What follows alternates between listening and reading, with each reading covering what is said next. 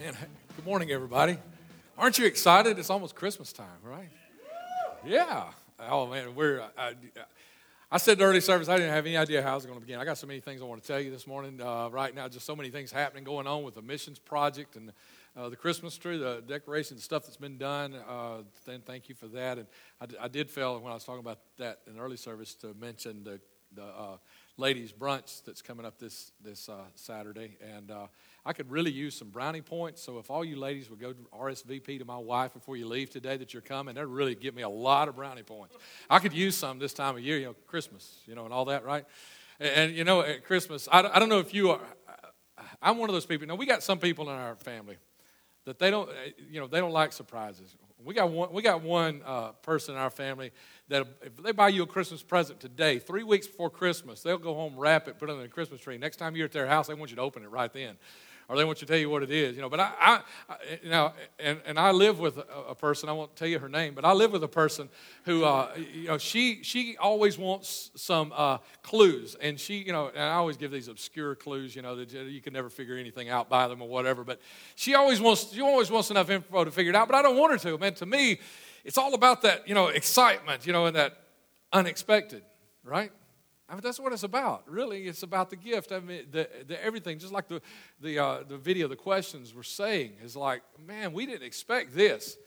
And so, in this three week Christmas series, unexpected, I want to share with you some things that I believe will be unexpected to some of you. Some things that you didn't expect to hear. Some, some things that people in our communities would never expect to hear from a church because they've they've heard a lot of things about the church. They need to know that that's not who you are. Listen, this is, a, and if you caught my Facebook post yesterday, I think it was late yesterday when I said, you know, this series is all about the wall.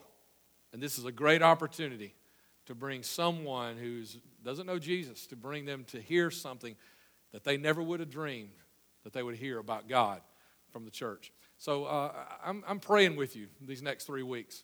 Um, I even told the early service, say, hey, you know, go home between services and grab somebody and bring them if needs to hear. But you know someone if you wrote somebody on this wall, you need to invite them to be here the next couple of weeks.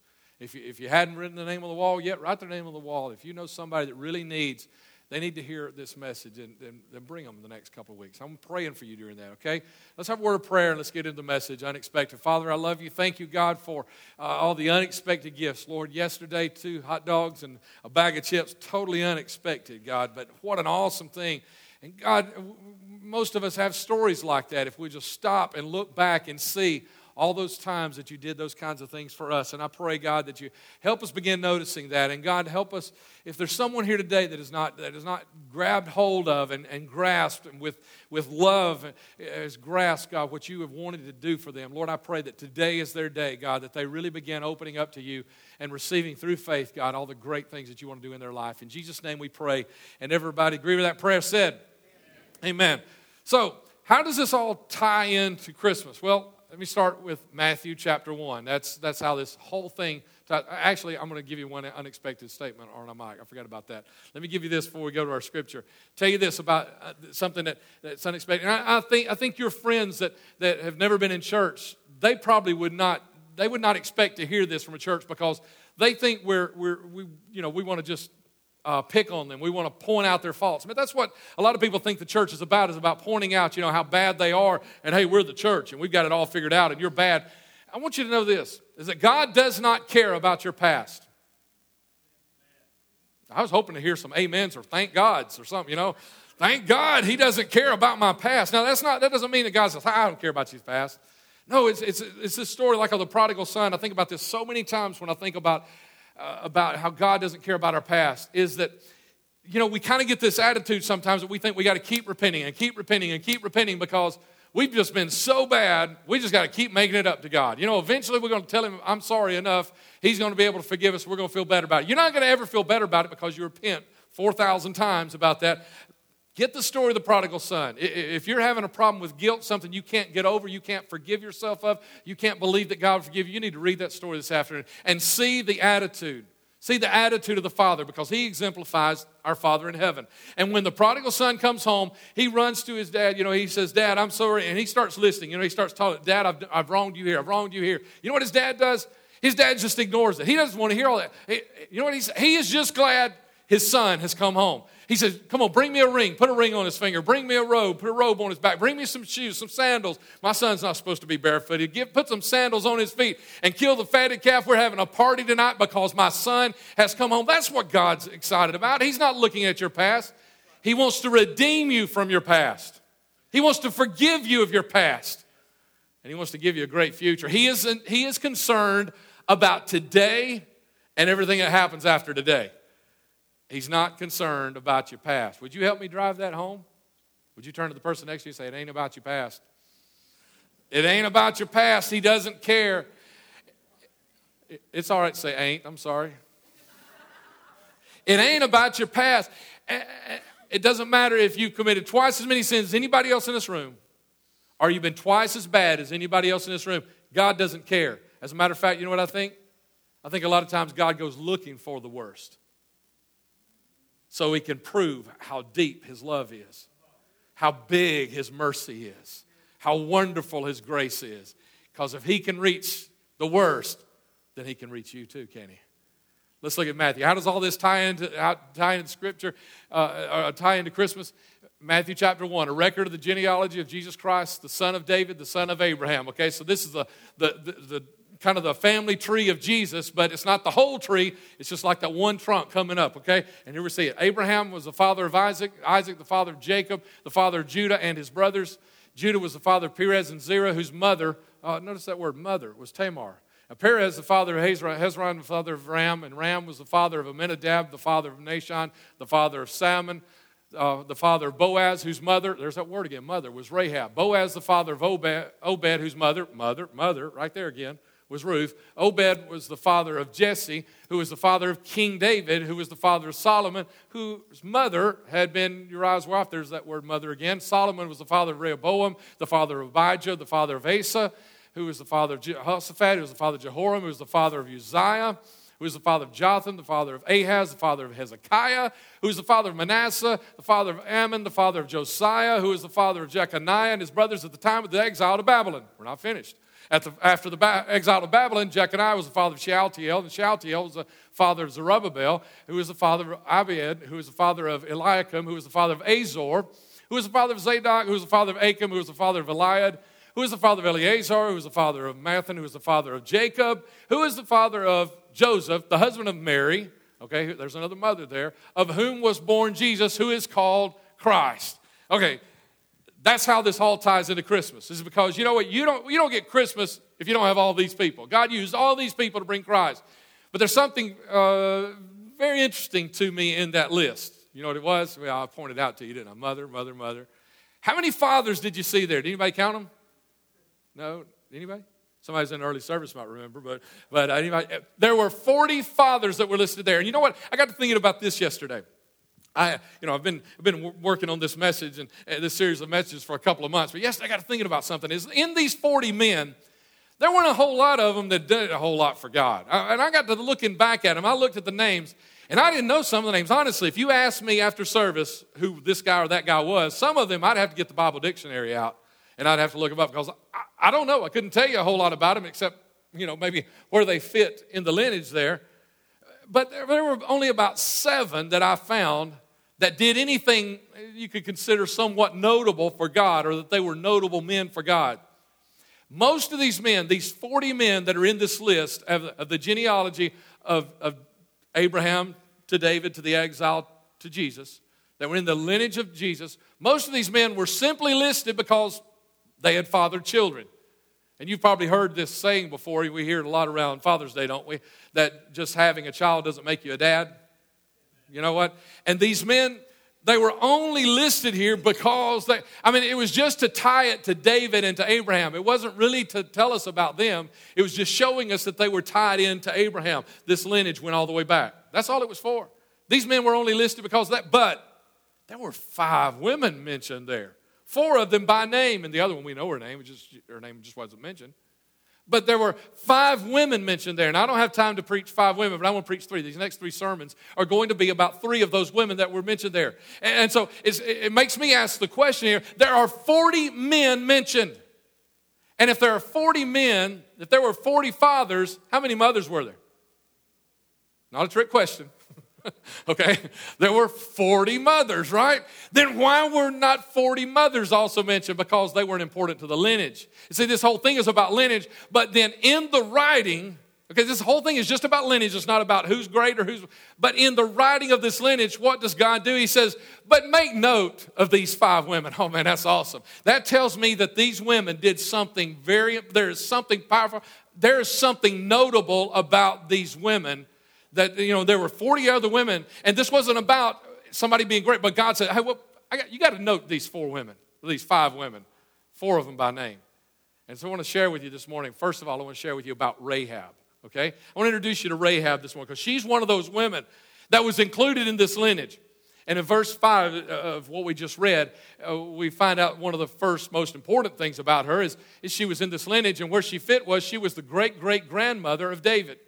Okay? Uh, now, we just put grandmother on the screen because, you know, all these greats, you can't keep them all up there and fit everything on the screen. She was the great great grandmother of David. And we find out that she was the great great great great, I don't even know how many greats to put there, but she was the great great great grandmother of Jesus Christ, the Son of God, born in a manger. For your sin and my sin, he died on the cross of Calvary. She was the ancestor of him, but she was the great great grandmother of King David as well. I just want, have to mention that to you because I want you to know she was, she was a mother of heroes. I mean, this is David. We're talking about King David. We're talking about the shepherd boy David. You remember who killed a bear and a lion? We're talking about the one who wrote a lot of the Psalms. That yea, though I walk through the valley of the shadow of death, I will fear no evil, for thou art with me, thou rod and thy staff, they comfort me. We're talking about that David. We're talking about the David uh, who, as a shepherd boy, took his sling and five smooth stones and went down into the valley and faced a giant that even the mightiest men of Israel would not even dare think about going down and facing.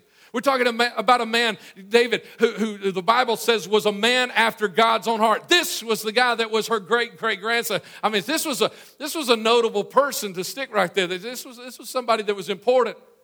We're talking about this woman, and she was also the great great great great grandmother of Jesus Christ. Secondly, what else do we know about her? Well, if we go back, we find out some more about her history. In Joshua chapter 2, the first place she's ever mentioned, the Israelites, you know, they've left Egypt and they're coming to take the promised land that God has given to them, promised it to them uh, centuries, before. And as they're getting close to the promised land, Joshua, the leader, does this. He sends two spies out secretly with the pur- purpose of searching out the land and of Jericho, specifically Jericho. That was going to be the first city, walled city, that they would come in contact with. So these two spies went. They came to the house of a loose woman of the town named Rahab, where they took their rest for the night here's the next thing you got to understand is that she was a heroine. She wasn't just the grandmother, the great great grandmother of a hero, she was a heroine. Because these two men came to her in the night, and, and, and, and when they went into the city, they actually went in undercover into the city. And when they got into the city, somebody noticed, somebody noticed that they weren't from around here. You know, you ever been somewhere in the Midwest or up north somewhere and you start talking to people and say, You're not from around here, are you? You know, when we first moved to Chicago, we were ministering up there. We moved to Chicago. I think it was our very first day there, first full day there. We went to eat at Chili's, and we'd sat down. We didn't even think we had even spoken to anybody yet.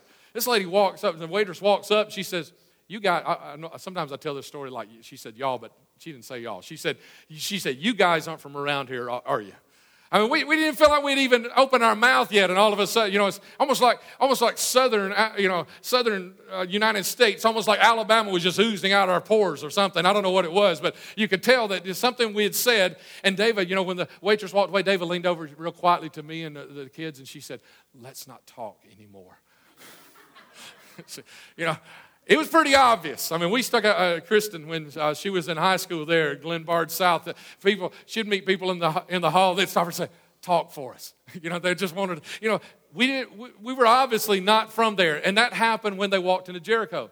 People noticed these two guys. They don't fit. They don't look like anybody around. They don't talk like anybody around here. And they went and told the king, and they said, "You know what? They look like those people we've heard about that's taking over." And so the king sent messengers because they said, uh, I think I saw them go to Rahab's house. So the king sent messengers to Rahab. They ran to Rahab's house. They started asking questions. And Rahab, when she found out that the king's men were coming, she took these two men up on top of her roof where she had some grain laid out. She was drying grain. And she, she put them under the grain. She hid them there and said, Be quiet, I'll send the king's men away. She went down, the king's men asked, asked questions. She sent them on a wild goose chase. And then she went back up to the top and she said, Look, get to the mountains, hurry to the mountains, and stay there for about three days. And then the king's men will be given up on you by then, and then you can go back to your people. And she let them down. This is important later in the sermon. She let them down by a scarlet rope or, or cord that she had because her house sat on the city wall. She could just, right, I guess, right outside of her window, she could let them down and they would, they would be outside the city and they went and they hid in the hills like she encouraged them to do for three days and they got back. This woman was a, she could have lost her life. No doubt if the king had found those two men, he would have hung them he would have killed them for being spies. He would have also killed her for, for harboring the spies. This woman was not just a great great grandmother of heroes, she was a heroine herself. And this was an awesome woman. No wonder God wanted her in the lineage of Jesus, right? Some pretty good blood coming down through there, right? Well, there's something else about her history you need to know. And it's in Joshua chapter 6. And this is when they're about to go in, when Israel is about to go in and overtake Jer- Jericho. Here's what, here's what uh, Joshua says On the seventh day, they got up at daybreak, marched around the city seven times in the same manner, except that on that day they circled the city seven times. God had them walking around. God had a plan for them. They were walking around the city. Seventh time they walked around with a priest sounded the trumpet blast. Joshua commanded the people, Shout! For the Lord has given you the city. Okay, now they're about to run into the city and take it. And Joshua says, The city and everything that's in it belongs to the Lord. It's devoted to Him. Only Rahab the prostitute. Prostitute? Pro- Did you know that? That's unexpected, isn't it? If you didn't know this story, that's unexpected. Rahab, the prostitute, is in the lineage of Jesus Christ. And God could have built, I mean, hey, look, if God could make a virgin pregnant, then God could put anybody in that line he wanted in that line. God was in charge, and he chose to put a prostitute in the lineage. You know why? Because he's not concerned about your past. He wants to redeem you from it. And he reached down to find just the, you know, the, the one that everybody looked down on. He reached down to find her, the prostitute. And you know what? Everybody was pretty much wiped out. As far as I can tell, all of Jericho was wiped out, except Rahab, the prostitute. And all who were with her in her house shall be spared because she hid the two spies that we sent the prostitute. Why in the world? Isn't that amazing? I mean, is that not amazing? Thank God for the prostitute. I'm glad that they, they included that word. Now, a lot of people, they, they, they use a, a, little different word here. They say, they say she was a keeper of a house or whatever because that word kind of means all that thing. But you know what? What it also points to me is and, and, I'll argue this point with you if you've got time after church or some other time. I'll, I'll be glad to tell you all the things I've studied about this. But you know what this word also means? It says she was like a keeper of a house. And so if you use that because what the Jews understood her to be was a prostitute, if you understand, she could have been running a house of ill repute, uh, repute by this word. She could have been the madam of Jericho. And the madam of Jericho is in the lineage of Jesus Christ. Thank God. How in the world does somebody get cleaned up enough from that kind of life to be considered the great, great, great, great, great grandmother of the Son of God who came to take away the sin of the world. She, she, was, she was going to be part of bringing to pass the one who would take away the sin of the world. And you know who needed it? Nobody needed it more than Rahab. Amen. She needed what God was going to bring to pass through her. Understand that because God wants to use that you in the same way. That's, that's what he is. That's who he's going. You know, thank God, thank God this isn't the last word on Rahab, that she was prostitute. You already know part of the rest of the story. She became part of that lineage. But let me tell you a couple of other things about her. Hebrews, and we, we believe Paul wrote Hebrews. I mean, it could have been somebody else, but it looks like his writing, even though he didn't sign his name to it, that God used Paul to write Hebrews. Here's what he said about it. You ever heard of that chapter of faith? Hebrews 11, or, or, or, some people call it the Hall of Faith. And in it is listed all these mighty people uh, throughout the Old Testament that had faith and God used them to do mighty, awesome things. Guess who's listed there in verse 31? The prostitute. And I like the, I like the fact that Paul didn't forget she was a prostitute. I like I love that. Thank God. He didn't clean it up like we try to do on Sunday morning. He didn't ignore the fact that she was a person who had ugly sin and needed a Savior. He said, By faith, the prostitute Rahab, because she welcomed the spies, was not killed with those who were disobedient. How did it happen? By faith. Got to tell you what that means. You see, when she went back onto the top of the roof to talk to those two men, when she was hiding them and the king's men left, she went back to the, top, to the rooftop and she was talking to them. She said, Listen, we've heard about you guys. We've heard about how God, how God just parted the waters of the Red Sea and you walked across. We've heard about how the Amorites came out against you and God just literally wiped them out and what he did to their two kings. We've heard this. And I'll just tell you, she said, I'll tell you something. This whole city, talking about Jericho, her hometown, she said, this whole city, their heart has melted with fear because of this God that you serve. It, that was her faith. You know what she was doing? She was proclaiming her faith in the God that they serve. That's what she was doing. She was, I mean, she was stating her faith. She said, I believe that this God, you guys have a real God. We prayed a lot of stuff around here, but you guys have a real God. She was proclaiming her faith in their God. But it didn't stop there. James also had something to tell about her. Because faith without works is, thank you. James said in the same way, was not even Rahab the prostitute. He didn't forget what she was considered she was was she not also considered righteous for what she did when she gave lodging to the spies and sent them off in a different direction? She was considered it was counted to her for righteousness even before jesus christ. This was this was before jesus was born obviously. She was an ancestor of jesus. She was a predecessor of him before he was born. So it was before he died before there was grace in the blood of jesus christ. But it was counted to her for righteousness because of what? Because of her works. And some people say well yeah i know. Salvation is free. Yes i get that you get salvation for free. Salvation's about grace. But there's going to be some works connected to that. James is the one, the scripture we were quoting a moment ago when I stopped and you said dead. Faith without works is dead. That's what that's James. He's talking about this right here, right now. That's what that's the point he is making. Is that there are works.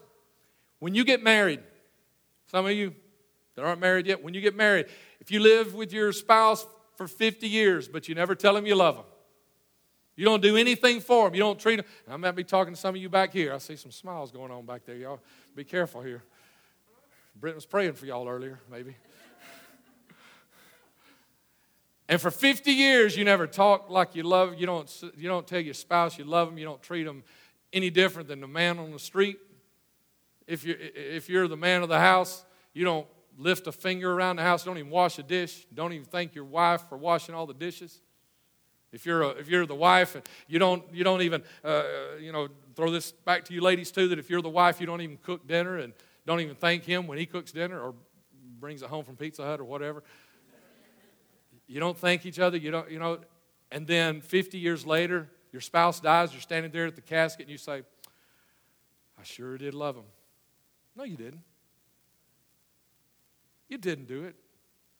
Your, your marriage is not built on the works but the love that you have and the trust and the faith and the confidence and the connection, the relationship that you have is going to come out in some way. I mean, it's going to come out. You're going to show that somewhere. You're going to wash some dishes. Man, you're going to change some diapers. I, I need a bit of that big amen from some of the ladies around here. You're going to do some things because if you love them, there's going to be some works attached to the love that you have for that person. You're not going to just want, same way with God. You can't stand here and raise your hand and say you love God and then don't act like it six and a half days the rest of the week. You can't do it. There's going to be some work. And she had to act on the faith. She realized, hey, wait a minute, something's going on. And she made a decision that day. There's some people coming, and they have an awesome God that's wiping out everybody that stands in their way. Then I better do something about this. Not just believe and sit in my rocking chair and say, well, I believe God's going. No. I better do something about this. And so she made sure to jump on the side of the awesome God. The decision she made. Let's talk about that decision for just a moment. Was it a no brainer? Or was it maybe an opportunity? I got a friend that he, he, he made a big, bad decision a few years ago. And the day before he finished this decision out, he told his wife, It's a no brainer. She asked him, uh, just go ahead and tell you this. She, she said, well, have you prayed about it? And he said, It's a no brainer. One of the worst decisions ever made in his life. It was two years cleaning up the mess that he had with this. With this. I had to go ahead and tell you what it is. He bought, he bought a truck at a really good deal. And then he got a call from an FBI agent that it had been stolen. So he wasn't done paying for the truck because the truck still belonged to the person. It didn't matter how, what kind of a deed he thought he had, the, per, the truck still belonged to the person that it was originally deeded to that had had it stolen from them. He had to, he had to go through a lot of trouble to, no brainer. That's been a, it's been a running joke with me, and, and you know Eddie, so I, do, I, I, I won't call any last names around here, but you know, it's been a running joke, a no brainer. Sometimes things are no brainer. You know what? This was a no brainer for her. All right, there's a people that's coming here, and anything that gets in their way, their, their God is wiping off the face of the earth. Hey, that's a no brainer. Either believe or die. You know, it's a no brainer. Same thing with God. Word of God tells us it's appointed unto man wants to die, and after this, there's a judgment. We're going to stand before God one, one day. We're going to give an account. We're going to stand before Him. We're going to give account for the way we've lived our life. And you know what? To me, that's a no brainer. There's a devil's hell waiting for anybody that wants to be on the devil's side, and there's a beautiful eternity waiting on everybody that wants to be on God's side. To me, that's a no brainer. Believe or die. But you know what? I believe it was more than that, too it was an opportunity. And I don't know if she really knew that this was an opportunity, but I can see her. Maybe she did sit in that rocking chair for just a minute. After the king's men had left, and those two spies were on the roof, and she was thinking about this. I could just see her sitting there and thinking, you know, this could be an opportunity for me.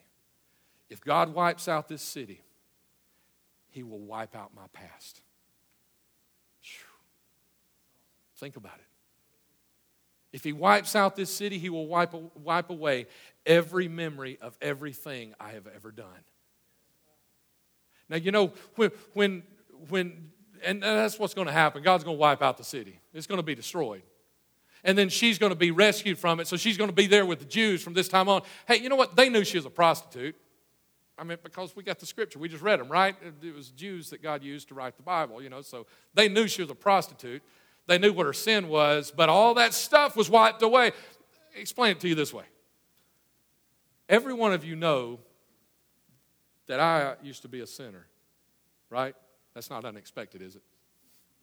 You all know that I had a sin in my history, in my past.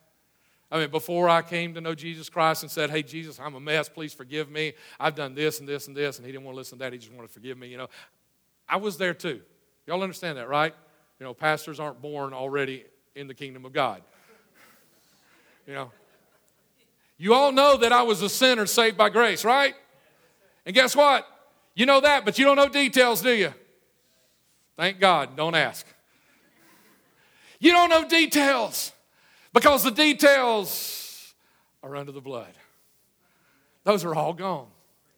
You know, if we if Rahab lived today, It'd kind of be, to me, it'd kind of be like the equivalent of, of, of, graffiti on a bathroom wall. You know, all that stuff people write about you and, you know, they're getting it. Or, or maybe it'd be like her mother's friends, you know, or, or next door neighbors that, you know, they're snooting remarks and comments because, you know, oh no, their kids never did anything wrong. But, you know, that's the way, you know, you know what I'm talking about? You know, how, we never see the wrong that our kids do, but we always see the wrong everybody else's kids do. You know, those snooty women in, that always gossip about everything going on in everybody else's life, but never, oh no, everything's fine in my life. Yeah, I said this in early service. You know, it's of like a preacher's kid. I'm a preacher's kid and I'm a, and a pastor, you know, so you know why preacher's kids are so bad, don't you? Because they have to play with the members' kids. That's why preacher's kids are so bad. You know? I mean, it's not our fault. It's, you know, because they have to play with you members' kids. You know, it'd be a whole lot better if they didn't have to play with you members' kids. I mean, that, that's the way we are. We, we always want to point the finger, and that's the way they were, no doubt. I guarantee you. Rahab walked around the city, and people whispered behind her back. They, they stuck their nose up in the air. They were snooty. They were snobbish about all the junk they had, she had done. Oh, did you hear about? She's hanging around with the wrong crowd these days. Her, her father called her lying and then cheating and then stealing. She didn't come home till daylight. She got arrested the other night. And when she finally did come home, she was drunk. And that's, that's the way she's been coming home most of the time now, anyway. And did you hear? She's pregnant. And I heard that she went to one of those back alleys, you know, downtown Jericho, and saw those people, and she had an abortion. That's what she's become. Her own family can't even trust her anymore. She spent so much time in jail. And they finally, they kicked her out today. Did you hear that? I, I don't know if she put all this together and she realized the opportunity that was about to happen to her. But if there was a bathroom wall, you know, somewhere in, in Jericho, and it probably wasn't that, but if it was a bathroom wall or, or if it was just the words that were spoken by all these people that remembered all the, every single mistake. I mean, that, I think that's one of the reasons that, you know, we get saved and, and God starts calling and starts using us for awesome things. And, and the people that grew up with us, they can't believe it, can they? I think that's one of the reasons the Bible says a prophet is without honor, saving his own country. It's because his own country knows all that stuff about him. I don't know if she knew it was coming or not, but you know what happened? When that city began to be wiped out, her past did too. Every single detail, every improper relationship, every scam she pulled, every night she was out doing things that you and I blush about was totally wiped away. Looks better, doesn't it? Doesn't it? And just like my life and anybody else's life that has come to know Jesus Christ, it's all been washed away. And it's not just the past that was an opportunity, but she had another opportunity. Number the second opportunity was this is for a new beginning. It's not just that yesterday goes away, it's that tomorrow can be something different yesterday you know, that, uh, we were talking a little bit about this in, the, in our adult small group Wednesday night about how so often, man, we see people, we see people come to Jesus and, and get saved, and God washes away their sin, yet they still want to just kind of live in the stuff. God doesn't want you to live there in that. Don't return to it. I mean, can you imagine how foolish would it have been for Rahab to have had all of that wiped away and then to enter into uh, life with the Jews and start another house of ill repute. How crazy. I mean, she had her whole past wiped away. It's time for a new beginning. And that's what God wants to give you. Go back to that story, how when, how, how uh, uh when, when the Israelites came in to destroy Jericho and to take that city back and take part of their property back that belonged to them that God had given to them. Look, here's, here's the new beginning that she had. Joshua told the two men, Now, when we go, we're about to go in to defeat this, this city. And so go into the prostitute's house and bring her out, and everybody who belongs to her, in accordance with your oath to her. So the young men who had done the spying went in and they brought out Rahab, her father, her mother, her brothers, and all who belonged to her. They brought out her entire family and put them in a place outside the camp of Israel. Then they burned the whole city and everything in it. They put the silver and gold and the articles of bronze and iron into the treasures of the Lord's house. Everything in the city belonged to God. But Joshua spared Rahab the prostitute with her family and all who belonged to her. Listen to me, it's not just about you. There's some other people around you too, because she hid the men Joshua had sent as spies to Jericho, and she lives among the Israelites today. At the writing of this verse, at the moment that verse was being written, whoever was writing there and writing what God had done and all those things, what they wrote there, they said, and at the time of this writing, she still lives in Israel today. That's the new beginning God gave to her. And she wasn't just a neighbor, she wasn't just an alien that had been naturalized. She became part of the lineage of Jesus Christ. She became part of the family that was of the tribe of Judah. She became part of the family that was of the seed of Abraham. And you know what? She still lives in Israel today. Because every time we tell the Christmas story, we're telling Rahab's story. Because she's part of that. Every time we remember a babe born in a manger that would grow up to die for our sin, we're remembering the story of Rahab. She still lives in Israel today. Let me give you another unexpected. Because you know, I've heard this said, and you may have too God will meet you halfway. You ever heard that? That's not true. Jesus will meet you right exactly where you are. He doesn't require you to clean up before you come, He doesn't require you to do a thing. He will meet you right where you are. You, he met Rahab where she was. God met her in Jericho. He said, Now, if you can find a way out of Jericho and get across the Jordan, we'll talk. No. I like Joshua said, go in and find her and bring them. That's what he did with me.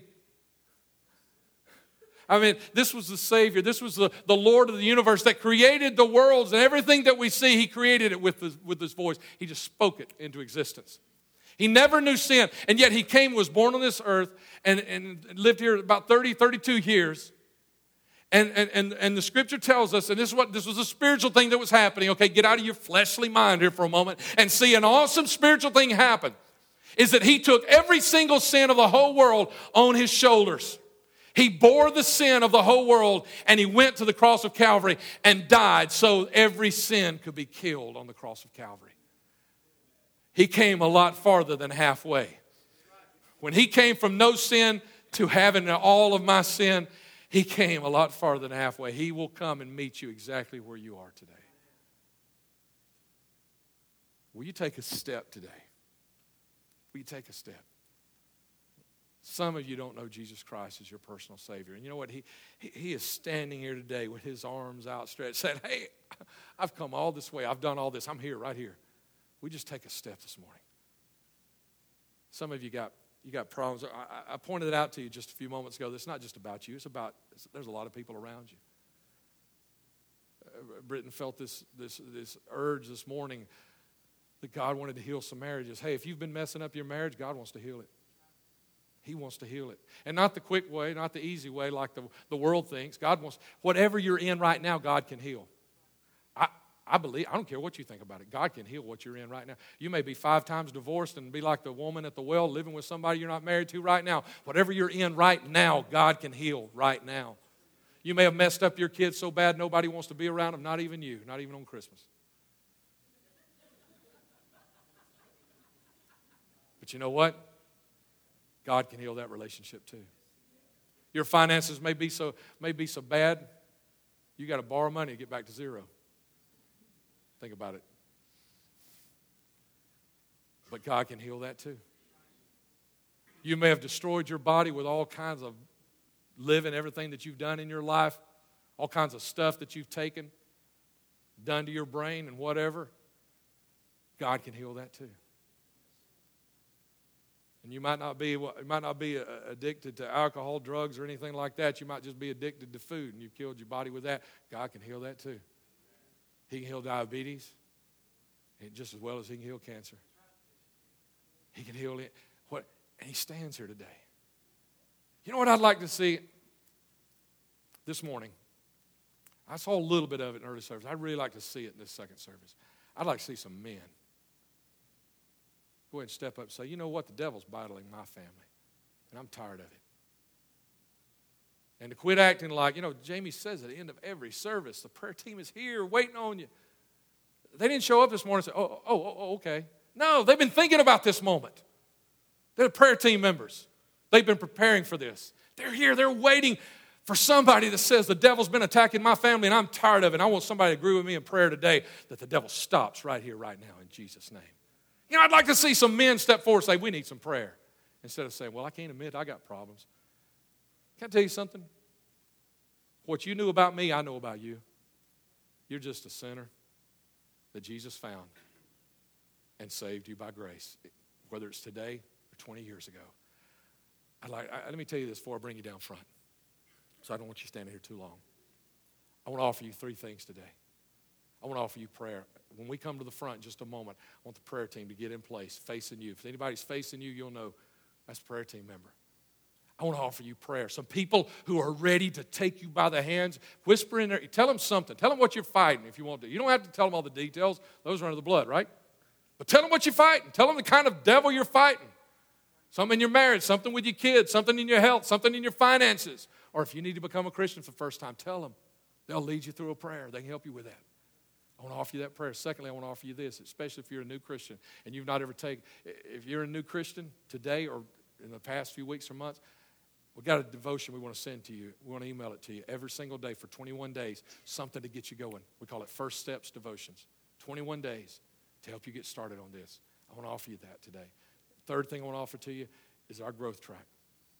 Today is 101 at 4 o'clock. Next week is 201. The others are important, but these two are so important to new converts.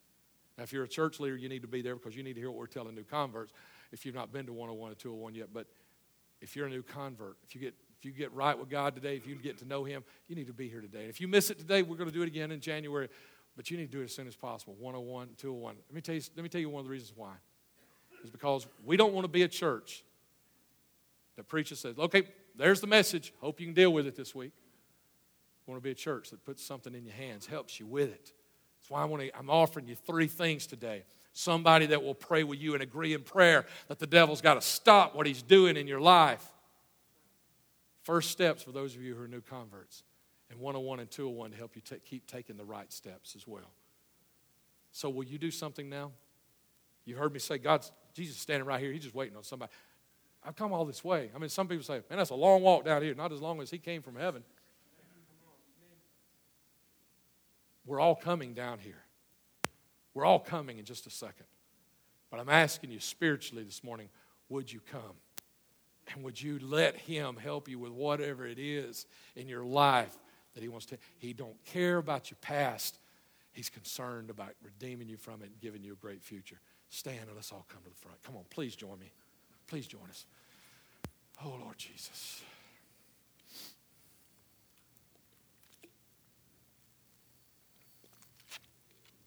Let me tell you one last unexpected thing. Do I have another unexpected thing about relationship? I'm sorry, I don't think I gave you that one, Mike. Let me tell you one last unexpected thing. I don't think I gave this one to Mike, so I don't think we got a slide up there for it. One last unexpected thing is this God wants relationship with you. Did you know that? Isn't that amazing? You know what? The governor ain't got time for you today, does he? Does anybody here know the governor personally and you can get an audience with him today? The governor hasn't got time for you. The president of the United States, how much, how much trouble do you think it'd be to get an audience with the president this afternoon? I mean, the Secret Service, they got to sweep, I mean, wherever you going? they got to sweep the place for all kinds of stuff. You can, they don't have time for you. But the God of this universe, doesn't want to just talk to you today, He wants a relationship with you. He wants a relationship with you. Please, when we bow our heads, when we close our eyes, when we start this prayer, please take advantage of this prayer time. Come get with somebody and say, Listen, the devil, I am sick and tired.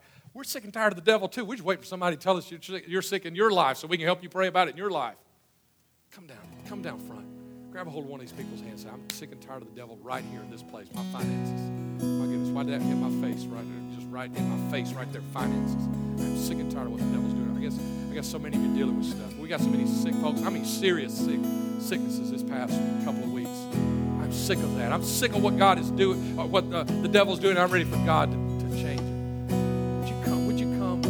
Let's believe. God God wanted a relationship with a prostitute, then He definitely wants a relationship I want to pray over your needs. I want to pray over your struggles. I want to pray over your battles. I want some of you, please come down front. Let us help you pray right now over something really serious. Jamie is going to lead us in a final song. Please don't start singing until you finish praying. Come on. Come on to the front and say, I'm ready for God to do something for my life real serious. Come on. God, I pray. Let's pray. Bow your heads, close your eyes. Let's pray in Jesus'.